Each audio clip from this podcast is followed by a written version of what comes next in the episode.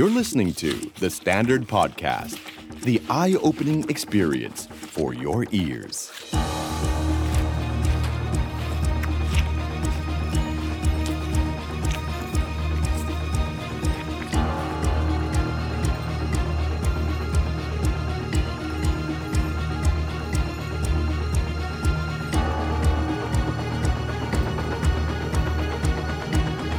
The Standard Podcast เสนอปัญหาโลกแตกคู่มือทำความเข้าใจวิกฤตโลกร้อนก่อนที่โลกจะแตก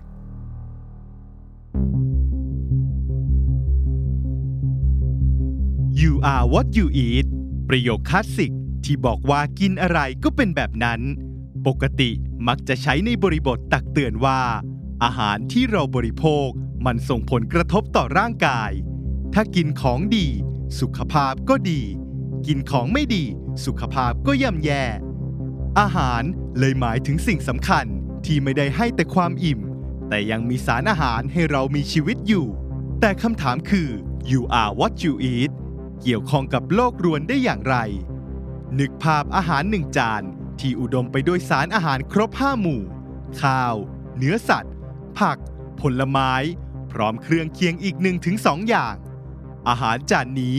คือปลายทางก่อนเข้าปากเราทว่าปัญหาอยู่ที่ระหว่างทางหรือที่นักวิชาการและนักรณรงค์เรื่องสภาวะภูมิอากาศโลกบอกว่าวิธีการของอุตสาหกรรมอาหารคือหนึ่งในปัญหาโลกรวนคนกินข้าวก็ได้รับคาร์โบไฮเดรตแต่เวลาโลกผลิตข้าวไม่ได้ใช้แค่เมล็ดพันธุ์เพราะกว่าจะเป็นข้าวหนึ่งจานต้องใช้ทรัพยากรจำนวนมหาศาลทั้งน้ำปุ๋ยพื้นที่ธรรมชาติการจัดการมูลสัตว์ขั้นตอนการเก็บเกี่ยวการขนส่งแรงงานไฟฟ้าตลอดจนผลข้างเคียงจากการผลิตนั้นๆ You are what you eat ในอีกความหมายหนึ่งก็คือโลกรวนจากอาหารที่มนุษย์เป็นผู้ผลิตโดยไม่รู้ตัวว่าวิธีการที่ทำทำกันมาเป็นร้อยปีได้ทำร้ายโลกไปแล้วอุตสาหกรรมอาหารแบ่งเป็นสองกลุ่มหลักคือภาคการเกษตรกรรมและปศุสัตว์โดยทั้งอุตสาหกรรมมีการปล่อยก๊าซเรือนกระจกสูงเป็นอันดับสองรองจากอุตสาหกรรมพลังงานจากตัวเลขคาดการสัดส่วนก๊าซเรือนกระจกประมาณ สิบห้าถึงยี่สิบห้าเปอร์เซ็นต์ ในจำนวนนี้มาจากภาคการเกษตรราว สิบสี่เปอร์เซ็นต์ เลยทีเดียวโดยก๊าซเรือนกระจกสามตัวจากอุตสาหกรรมอาหารคือ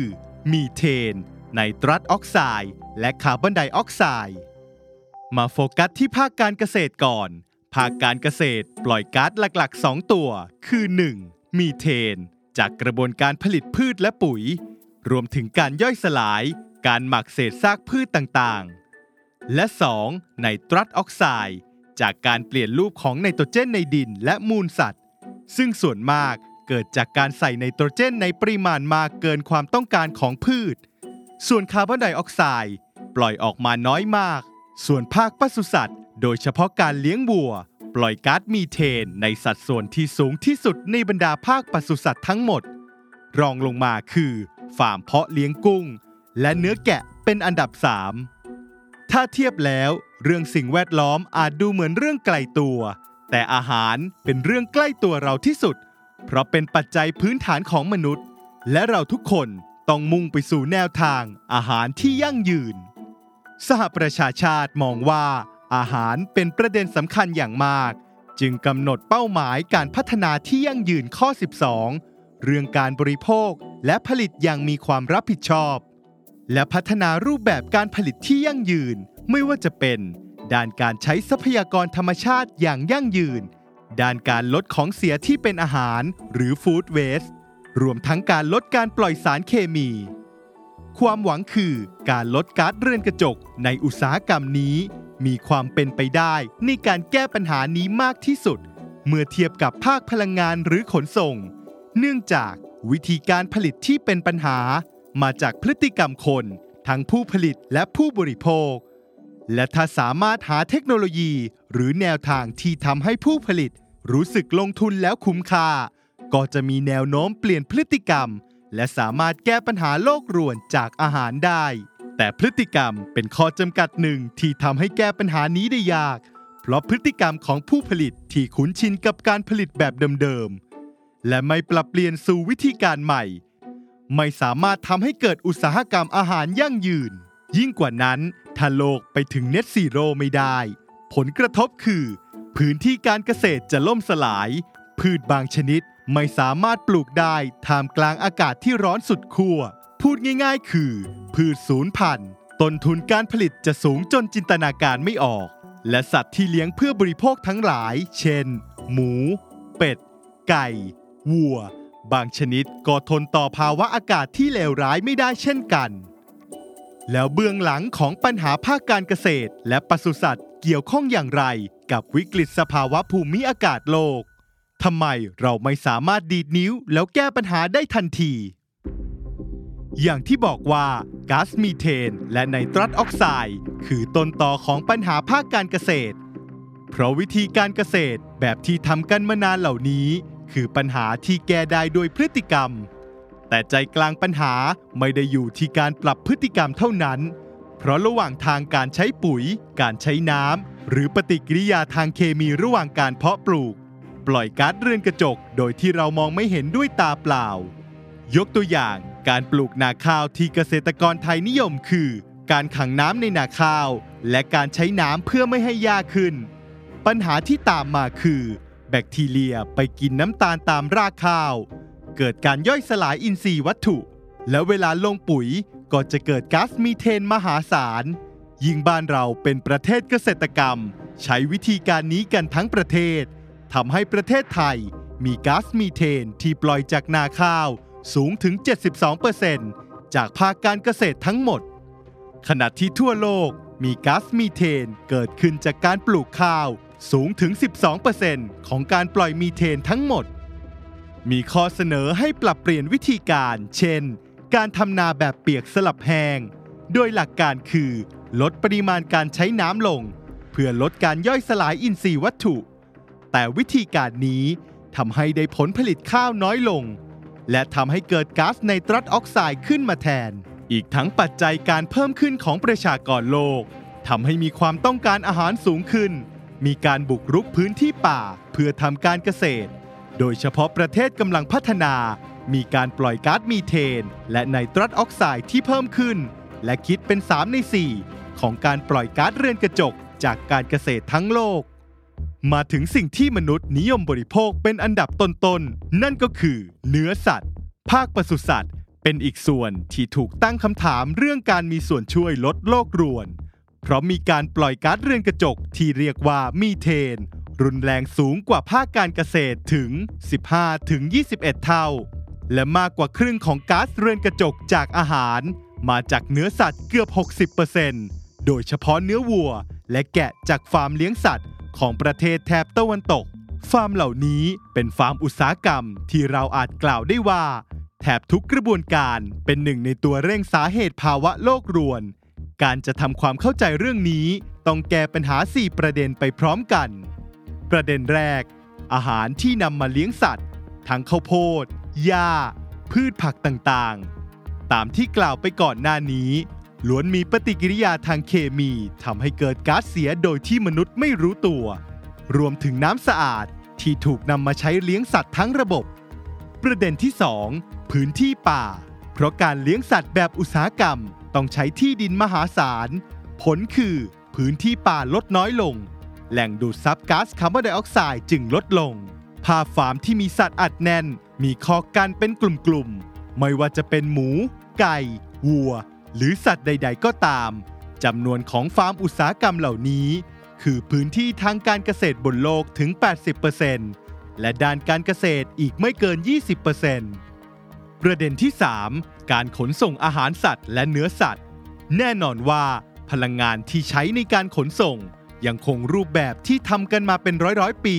นั่นคือพลังงานสกปรกแต่ทั้งสามประเด็นข้างต้นคือ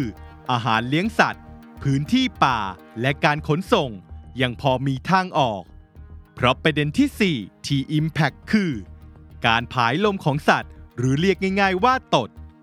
เพราะการผายลมของสัตว์จะมาพร้อมกับก๊าซมีเทนซึ่งเป็นหนึ่งในก๊าซเรือนกระจกที่รุนแรงไม่แพ้ก๊าซคาร์บอนไดออกไซด์ ข้อมูลจาก National Geographic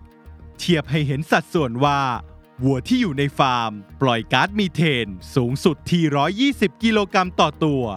วัวทั่วไปปล่อยที่หกสิบกิโลกรัมต่อตัว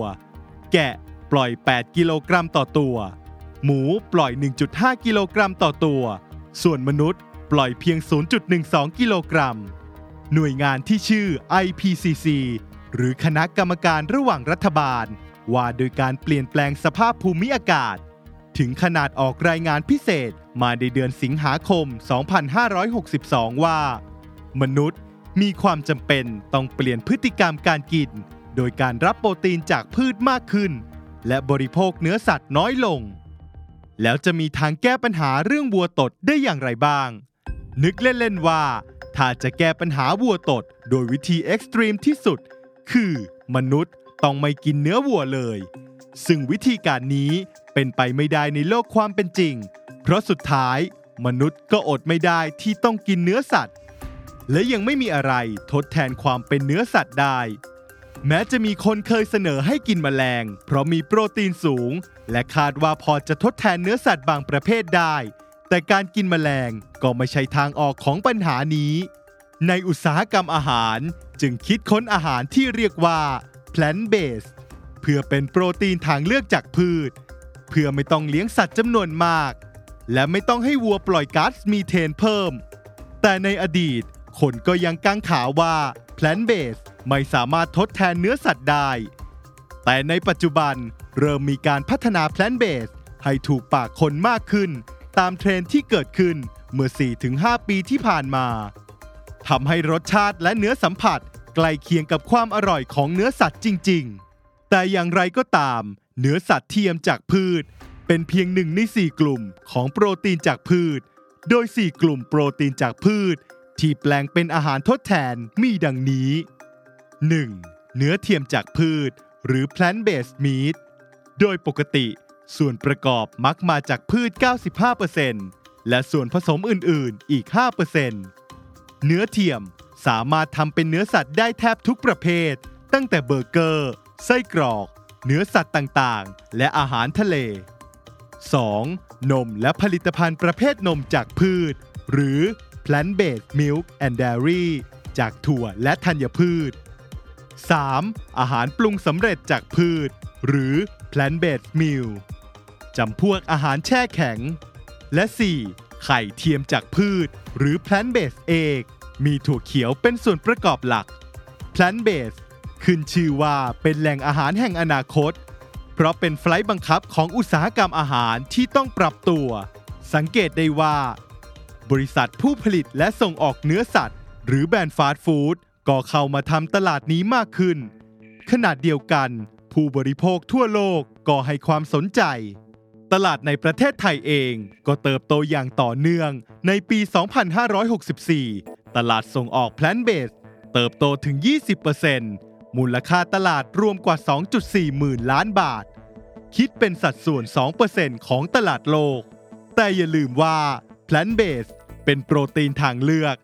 ซึ่งทางเลือกก็คืออีกหนทางหนึ่งที่แยกออกจากปัญหาเดิมทว่าสุดท้ายก็ยังมีคนเลี้ยงวัวและวัวก็ตดปล่อยก๊าซมีเทนออกมาอยู่ดีดังนั้น plant-based จึงเป็นเหมือนผลิตภัณฑ์สินค้าหนึ่งที่มาดึงส่วนแบ่งการตลาดเนื้อสัตว์ให้เพิ่มขึ้นเพราะเราต้องไม่ลืมว่าเนื้อสัตว์แท้ๆที่แปรรูปออกมาเป็นอาหารในจานหรือเป็นเนื้อสเต็กยังคงเป็นส่วนแบ่งการตลาดที่ใหญ่ที่สุดย้ำอีกทีว่าทางเลือกยังคงเป็นเส้นทางที่สองแต่เส้นทางหลักในการไปสู่ Net Zero ของภาคการเกษตรและปศุสัตว์คือมาตรการหรือนโยบายที่จัดการตั้งแต่ต้นน้ำแต่อุปสรรคตอนนี้คือโลกยังไม่มีโนว์ฮาวจัดการต้นน้ำพูดง่ายๆคือยังไม่มีวิธีการจัดการกับตดของวัวในระดับโลกแต่อย่างน้อยที่สุดเราเริ่มเห็นสัญญาณที่ดีในการจัดการปลายน้ำและเป็นหนึ่งในวิธีแก้ปัญหาจากการปล่อยก๊าซเรือนกระจกหนักๆให้เป็นปล่อยก๊าซเรือนกระจกแบบเบาๆได้นั่นคือฉลากคาร์บอนซึ่งฉลากคาร์บอนมีหลายประเภทตามสินค้าและรูปแบบการใช้พลังงานแต่ใช้หลักการเดียวกันคือเป็นตัวระบุข้อมูลก๊าซเรือนกระจก โดยผู้ผลิตต้องแปะฉลากคาร์บอนบนแพ็กเกจจิ้งอาหารเหมือนระบุว่าอาหารนี้มีโภชนาการเท่าไหร่แต่ฉลากคาร์บอนจะเป็นตัวบอกว่าอาหารที่เราซื้อผลิตก๊าซคาร์บอนก๊าซมีเทนหรือปล่อยก๊าซเรือนกระจกตลอดทั้งกระบวนการก่อนเป็นอาหารเข้าปากเรามากน้อยแค่ไหนในแง่หนึ่งฉลากคาร์บอนเป็นหนึ่งในเครื่องมือกีดกันทางการค้าของธุรกิจที่ไม่สนใจเรื่องก๊าซเรือนกระจกเพราะในอนาคตจะมีการกำกับว่าถ้าอาหารชิ้นนี้ปล่อยก๊าซคาร์บอนเกินกำหนดสุดท้ายก็จะขายในตลาดไม่ได้ในมุมเกษตรกรเองก็อาจจะต้องปรับเปลี่ยนไปสู่ฟาร์มคาร์บอนต่ำหลักการคือเปลี่ยนกระบวนการและวิธีการในฟาร์มทั้งหมดให้ปล่อยคาร์บอนน้อยลงโดยใช้เทคโนโลยีมาช่วยพูดแบบสวยหรูหน่อยเกษตรกรจะต้องทำสิ่งที่เรียกว่าเกษตรกรรมยั่งยืนแบบเกษตรอินทรีย์โดยเน้นความสมดุลของระบบนิเวศสร้างความหลากหลายทางชีวภาพคำนึงถึงความปลอดภัยจากกระบวนการผลิตเพื่อความมั่นคงทางอาหารฟังก์ชันของเกษตรอินทรีย์อย่างคล้ายกับนวัตกรรมดักจับคาร์บอนเพียงแต่ในภาคเกษตรจะใช้ดินเป็นเครื่องมือดึงคาร์บอนมากักเก็บในดินโดยจะเน้นสร้างจุลินทรีย์ในดินจำพวกแบคทีเรียต่างๆหรือพูดให้ใกล้ตัวที่สุดคือเกษตรกรควรเลี้ยงไส้เดือนเพื่อช่วยให้ดินอุดมสมบูรณ์เมื่อดินสมบูรณ์ก็จะมีแร่ธาตุเพียงพอจะกักเก็บคาร์บอนได้ถึงอย่างไรก็ตามโลกนี้มีวิธีการแก้ปัญหาภาคเกษตรแบบสำเร็จรูปอยู่แล้วแต่ขาดเพียงเงินทุนที่จะช่วยให้เกษตรกรปรับเปลี่ยนได้จริงดังนั้นภาครัฐและสถาบันการเงินต้องเป็นแรงขับเคลื่อนสำคัญสู่การเปลี่ยนผ่านไปสู่เกษตรกรรมยั่งยืนแต่สำคัญที่สุดคือปัญหาเชิงโครงสร้างของเกษตรกรรมที่เกษตรกรรายเล็กรายน้อยไปผูกกับกลุ่มทุนในรูปแบบเกษตรพันธสัญญาหรือ Contract Farming ดังนั้นการขับเคลื่อนสู่เกษตรยั่งยืนจะต้องอาศัยมือทั้งภาครัฐเอกชนเพื่อส่งต่อแรงจูงใจให้ถึงหน่วยเล็กที่สุดอย่างเกษตรกรด้วย The Standard Podcast Eye-opening for your ears